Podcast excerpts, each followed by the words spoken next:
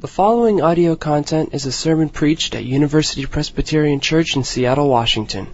For more information, please visit our website at www.upc.org. If there were any kind of a silver lining to being in prison, it must be that people on the outside should have very low expectations of you. I'm thinking of Seinfeld, you know, Jerry decided to date a, a gal who was in prison. This was the perfect relationship for him. And yet the apostle Paul, with all the time that he spent in jail, accomplished so very much.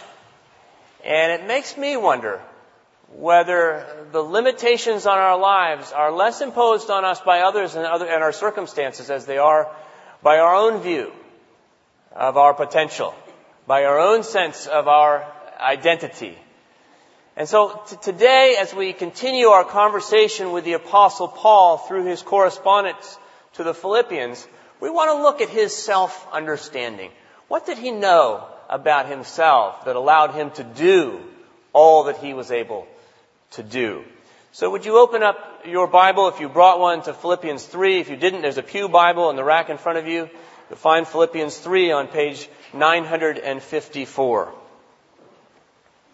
Going to read this morning from uh, the beginning and the end of the chapter, Philippians 3, 1 through 11, and then 17 through 4, 1. This is the Apostle Paul and the Word of the Lord. Finally, my brothers and sisters, rejoice in the Lord. To write the same things to you, it's not troublesome to me, and for you, it's a safeguard. Beware of the dogs. Beware of the evil workers. Beware of those who mutilate the flesh. For it is we who are the circumcision who worship in the Spirit of God and boast in Christ Jesus and have no confidence in the flesh, even though I too have reason for confidence in the flesh. If anyone else has reason to be confident in the flesh, I have more. Circumcised on the eighth day, a member of the people of Israel, the tribe of Benjamin, a Hebrew born of Hebrews, as to the law, a Pharisee, as to zeal, a persecutor of the church, as to righteousness under the law, blameless. Yet whatever gains I had these I have come to regard as loss because of Christ. More than that, I regard everything as lost because of the surpassing value of knowing Christ Jesus, my Lord. For his sake I have suffered the loss of all things, and I regard them as rubbish, in order that I may gain Christ and be found in him not having a righteousness of my own that comes from the law, but one that comes through faith in Christ. The righteousness from God based on faith. I want to know Christ, the power of His resurrection, the sharing of His sufferings by becoming like Him in His death. If somehow I may attain the resurrection from the dead. Skipping down to verse 17. Brothers and sisters, join in imitating me and observe those who live according to the example you have in us. For many live as enemies of the cross of Christ. I have often told you of them, and now I tell you, even with tears. Their end is destruction. Their God is the belly, and their glory is in their shame. Their minds are set on earthly things, but our citizenship is in heaven. And it is from there that we are expecting a Savior, the Lord, Jesus Christ. He will transform the body of our humiliation that it may be conformed to the body of His glory by the power that also enables him to make all things subject to himself. Therefore, my brothers and sisters, whom I love and long for, my joy and crown, stand firm in the Lord in this way.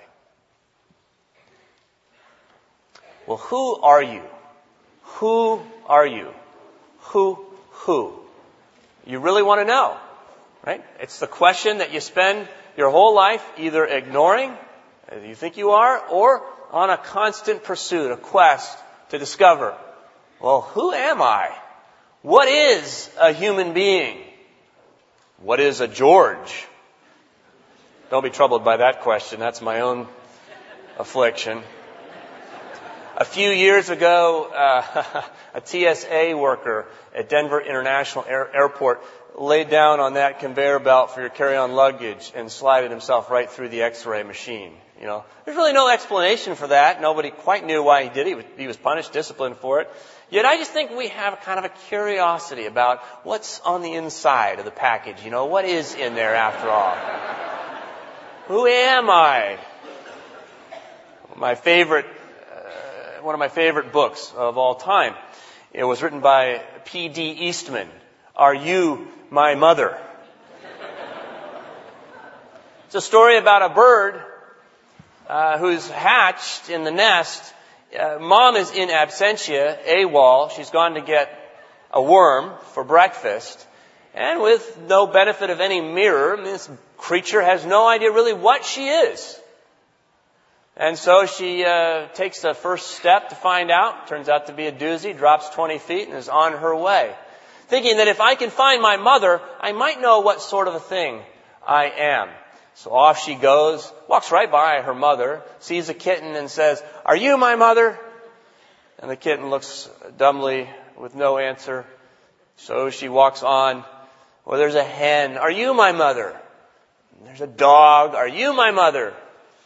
cow, a broken down car, uh, a train, you know, an airplane that flies overhead. You think you're getting warm there, but it doesn't pause or stop to answer. And then my personal favorite, a steam shovel. Are you my mother? And all it answers is snort. You know, some of us really wonder if we aren't perhaps snorts. But no, the snort lifts up the bird and takes it back to its nest and drops it there where it is rejoined by its mother.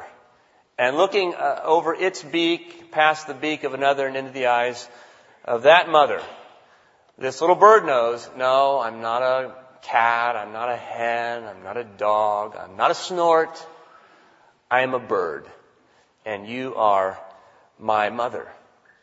We try on a lot of different identities in life, don't we? It's like we stand at some mirror in a hat store trying them on. You know you've done it. It's a lot of fun to do. You go, how do I look with this one?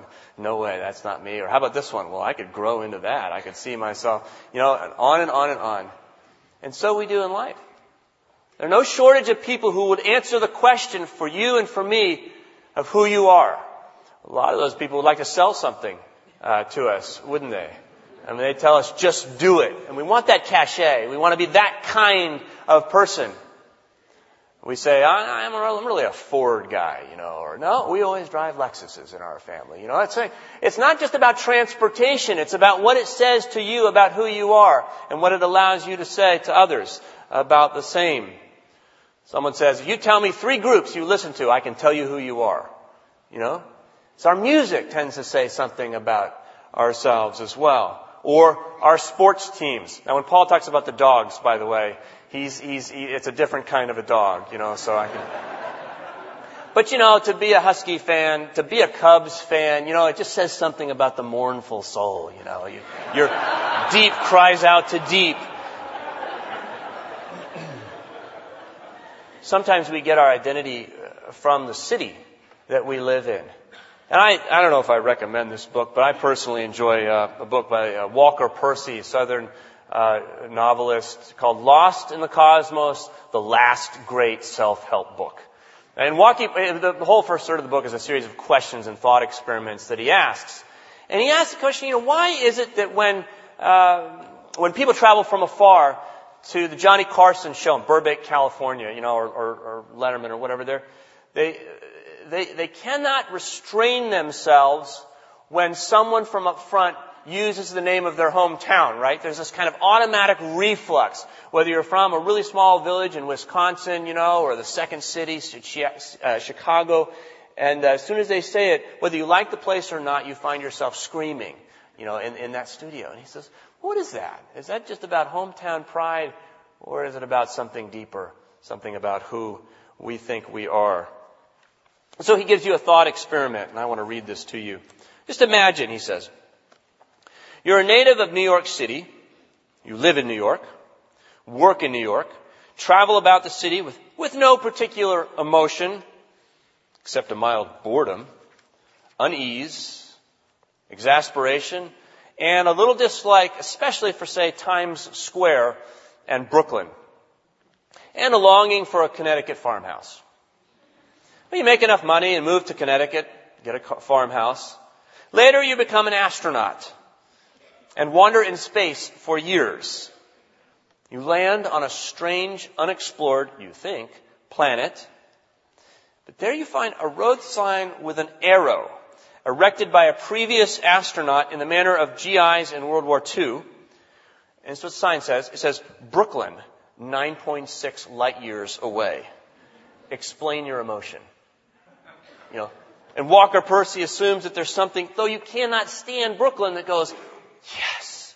Because it's not just a discovery of uh, the presence of prior astronauts. It's the discovery of the self on a foreign planet in space.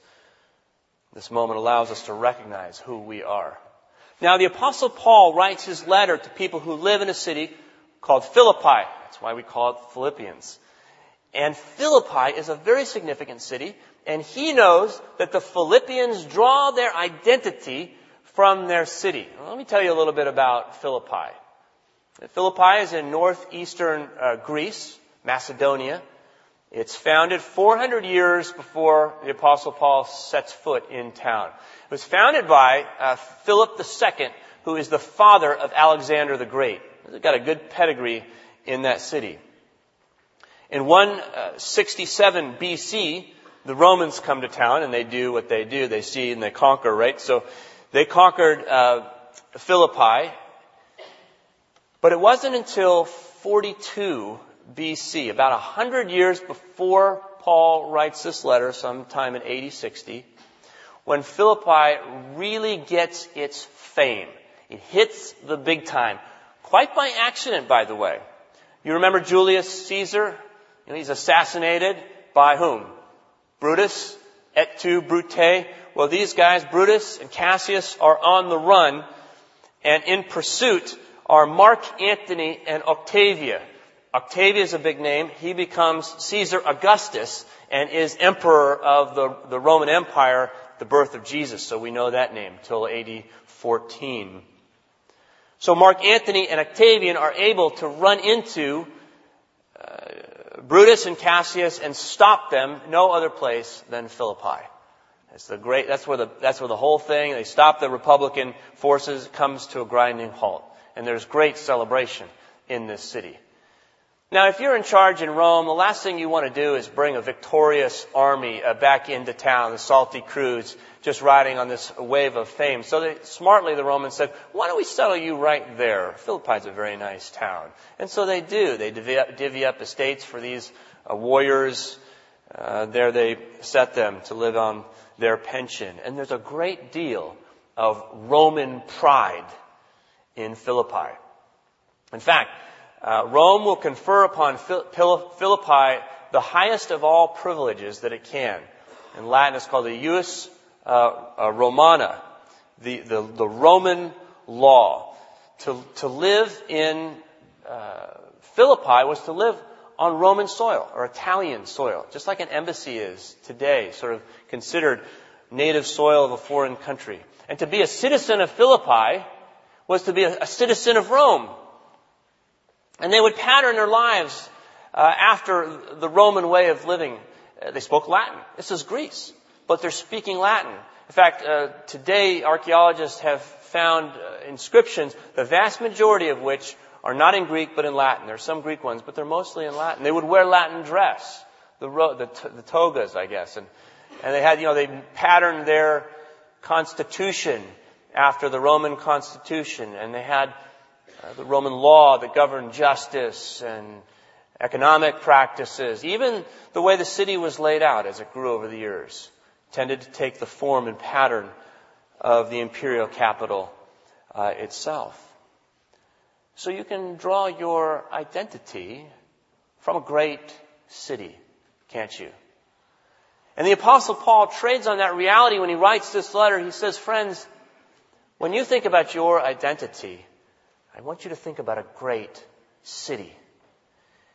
It's a city that the apostle John will have a vision of, the second to last chapter of the Bible in his Revelation. He sees the heavenly city, the New Jerusalem, descending from heaven down to earth. And Paul hasn't seen that yet. It's still yet to come. But he says, you know what? You can live in that city even today. More than that, he says in verse 20, our citizenship is in heaven. You know, they're expecting him to it, finish that sentence, is in Rome. But he says, is in heaven. Pride yourselves on it. Live into it. One of the reasons so many Christians were persecuted and martyred by the Roman authorities was that they refused to confess Caesar is Lord. And a little bit of incense in the offering, and that was all that was expected of them. But see, one of the things about being a citizen of Rome is to have this profession. Caesar is Lord. And so theologian N.T. Wright, he, he, thinks that this basic Christian creed is deliberately set against that, and sort of an edge of defiance to say, Jesus is Lord. He is our Caesar, and we are His citizens. There's a profession, there's also a set of practices that come using the language, the dress, the manner of trade. And so Paul says, you know, Jesus also brings a way into our lives. He is the way, the way of the kingdom, and we can live in that reality, though we live in Philippi. And finally, there's a privilege. It's the privilege of a power that can come. You can bet that if Philippi ever finds itself the least bit threatened, well, they can call on, count on all the imperial resources of Rome to come to their aid. And so too you, Paul says, citizens of heaven. Raise your standards because you have heavenly chariots at your disposal. I love the, what we find in the second century, a letter called the letter to Diognetus. He goes, what, you know, what is it about these followers of Jesus? They look just like us, they dress just like, like us, but if you get to know them, something very different about them. He writes, uh, Christians are not differentiated from other people by country, language, or customs. You see, they do not live in cities of their own, or speak some strange dialect, or have some peculiar lifestyle. They live in both Greek and foreign cities, wherever chance has put them. They follow local customs and clothing, food, and the other aspects of life. But at the same time, they demonstrate to us the wonderful and certainly unusual form of their own citizenship. They, uh, uh, they live in their own native lands, but as aliens. As citizens, they share all things with others. They're generous. But like aliens, suffer all things. Every foreign country is to them as their native country, and every native land as a foreign country. They're treated outrageously and behave respectfully to others. When they do good, they are punished as evildoers. And when punished, they rejoice as if they are being given new life. I wonder what they'll write about University Presbyterian Church in the city of Seattle. We can take our identity from our city but how do we take identity from a city we've never visited? How do you harbor memories of a place you've never been? I've never been to China, and I, I can't imagine what it would be like for me to begin to live in a Chinese way. And if it's hard to live in a Chinese way when you've never been there, what is it like to live in a heavenly way when you've certainly never been there? Well, the answer to the question lies in our relationships. It lies in the same kind of a quest that this little bird in Are You My Mother undertakes. Because social psychiatrists, psychologists will tell us that we negotiate into our identity. We negotiate our identity in relationships. How do you identify yourself? Well, I'm oftentimes the husband of Anne, or the father of Harvey, and you're the grandmother of Ruth. We know who we are because of the people in our lives and the relationship we have to them. By the way, that's why when your colleague gets promoted, it's so hard for you, because you've defined your identity in relationship to them. And be careful, because they're a moving target. That's going to affect how you see yourself. This is why sometimes that the people who are most successful in life are oftentimes the most insecure. Because they know very well there's a little element of luck in their success. And people expect great things from them. And they are tempted. That is very compelling to believe your own press clippings, believe in your own greatness. But you know that lightning rarely strikes twice. And if your identity is sunk into your success or your achievement, be very, very careful. We negotiate our identity in relationship to our homes, our neighborhoods. Are we in the right place? Do we drive the right kind of car? Do we have the right string of initials after our last name or our title? Is our job an okay job? Does it say enough about who I am? We also define our identity in relationship to our hurts and to our pain and our suffering. And so we sometimes extend the victimization that we have experienced by continuing to live in that as victims and virtually re traumatize ourselves by wearing that same identity. To all this, the Apostle Paul says, watch out. That's what he says really here in, in verse 3, the 2. He uses the word watch out or beware three times. Look out. Watch out for those people who will shape your identity in any other way than in Jesus Christ. Look out for them. He knows that there's a group of people who have been circulating about, theologians call Judaizers. They were Jewish believers. Paul is a Jewish believer, and that's a wonderful thing. But these Judaizers would claim that in order to come to faith in Jesus Christ, you first have to become a Jew. You first have to be circumcised. You, you have to submit yourself to kosher laws. You have to uphold the Torah and the laws. Paul says, be very careful. Even I could negotiate my identity very favorably in relation to all of my accomplishments and credentials, but I have ceased to do so since coming to know Jesus Christ. You know, when you give advice sometimes, trying to be helpful to somebody else, but you're often giving advice really to yourself. We tend to give the kind of advice that we would like to receive, don't we? And so here I think we catch the apostle Paul kind of with a window into his own uh, sense of self-identity. He processes it aloud in front of the Philippians. He says, well, you know, I used to think of myself as valuable because I was circumcised, because I was an Israelite, you know, because I'm from the tribe of Benjamin, because I did these good works. I was zealous, held myself to the higher, the Pharisaical standard of the law. I pursued the church to get rid of those heretics. All of these things were credentials. And yet now, he says, I take everything and count it but dung. I mean, that's the polite word for it, but he's very strong in his language here.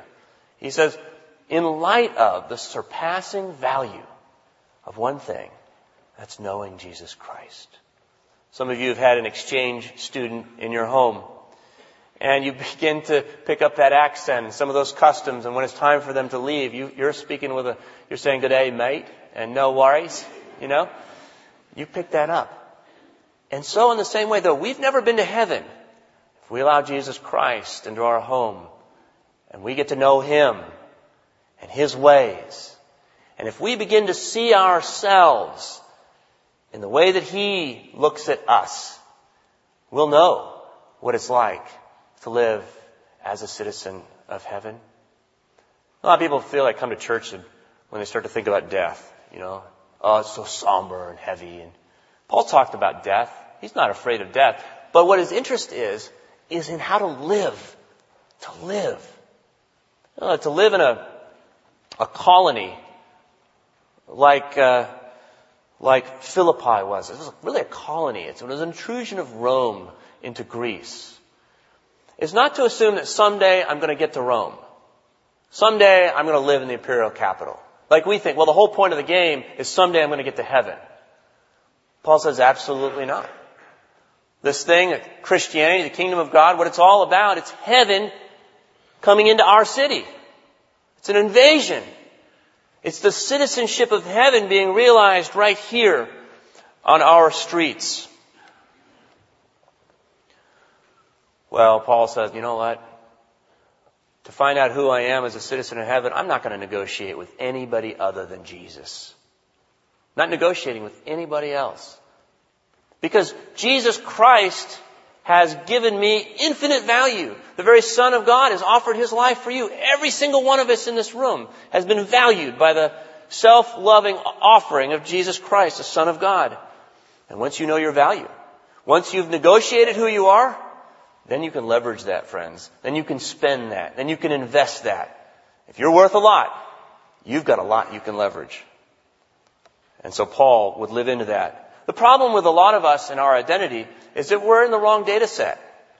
That was the issue. Another bird story, the ugly duckling, right? Hans Christian Andersen. The ugly duckling is really a swan.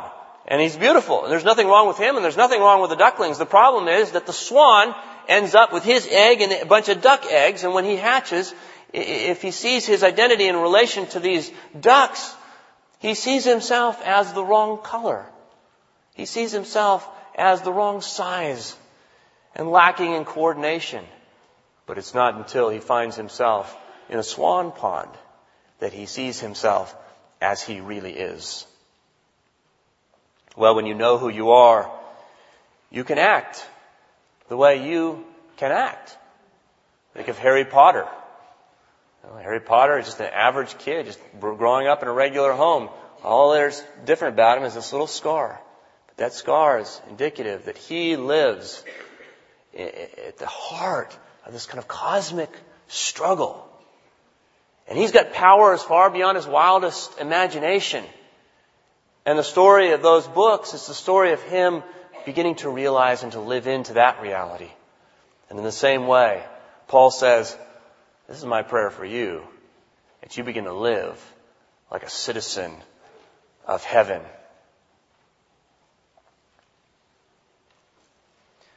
Paul knew how to play the citizen card. He knew how to play the Rome card. Have you noticed that? A couple times when Paul gets himself into a pinch, he pulls out the Roman citizenship card it's like he kept it in his pocket, you know, he wanted just in case he needed it. Remember when he came to Philippi in Acts 16?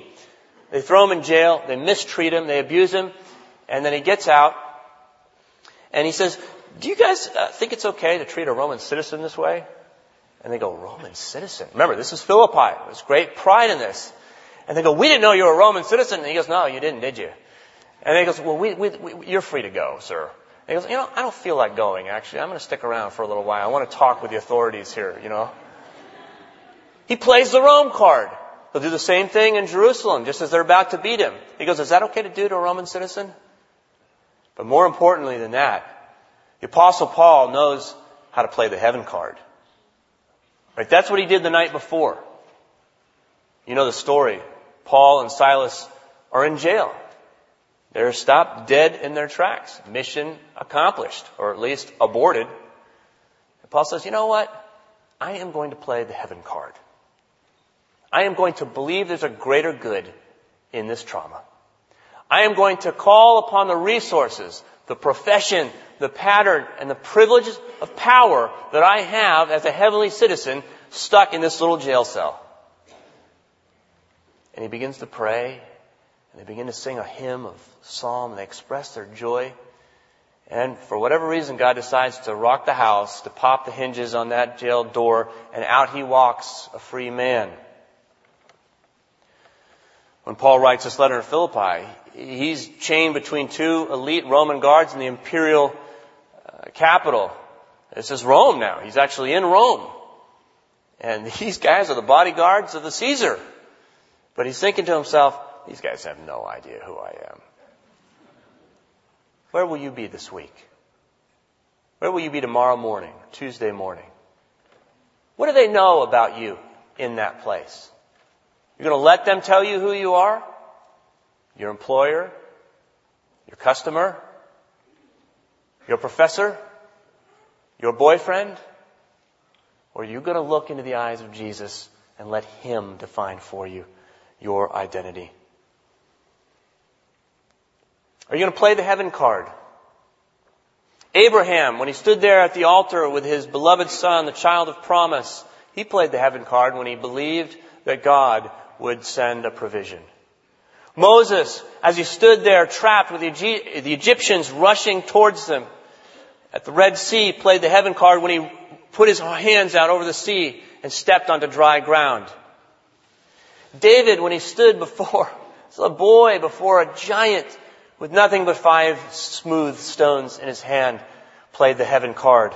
Or Elisha, as his son Gehazi goes out for a Starbucks in the morning, and he finds out that we are surrounded by the enemy, and Elisha prays, Lord, open his eyes that he may see, and not only surrounded them, but all of their enemies are the chariots of fire, the hosts of heaven at their disposal, plays the heaven card. And Jesus Christ, as he spreads his arm on the cross, and he says, Father, forgive them. They do not know what they are doing. Plays the heaven card. This week, you and I are going to get stuck. We're going to find our place, ourselves in a place where there's just nothing that can be done. We've got really one choice, and that's it. This is what a citizen of Seattle would have to do. Maybe it's a temptation. Maybe it's a disappointment. Maybe it's a suffering of some kind of loss, of death or disease. Maybe it's a relationship that's not working the way you want it to work. But can you catch yourself and say, wait a minute, who am I? Can you look into the eyes of Jesus and know Him? Paul says, I want to know Jesus. And then, seeing your identity in your Savior, will you play the heaven card? Will you do what only a citizen of heaven can afford to do? in those circumstances. Only then can we live as citizens of heaven in the city of Seattle. Let's pray.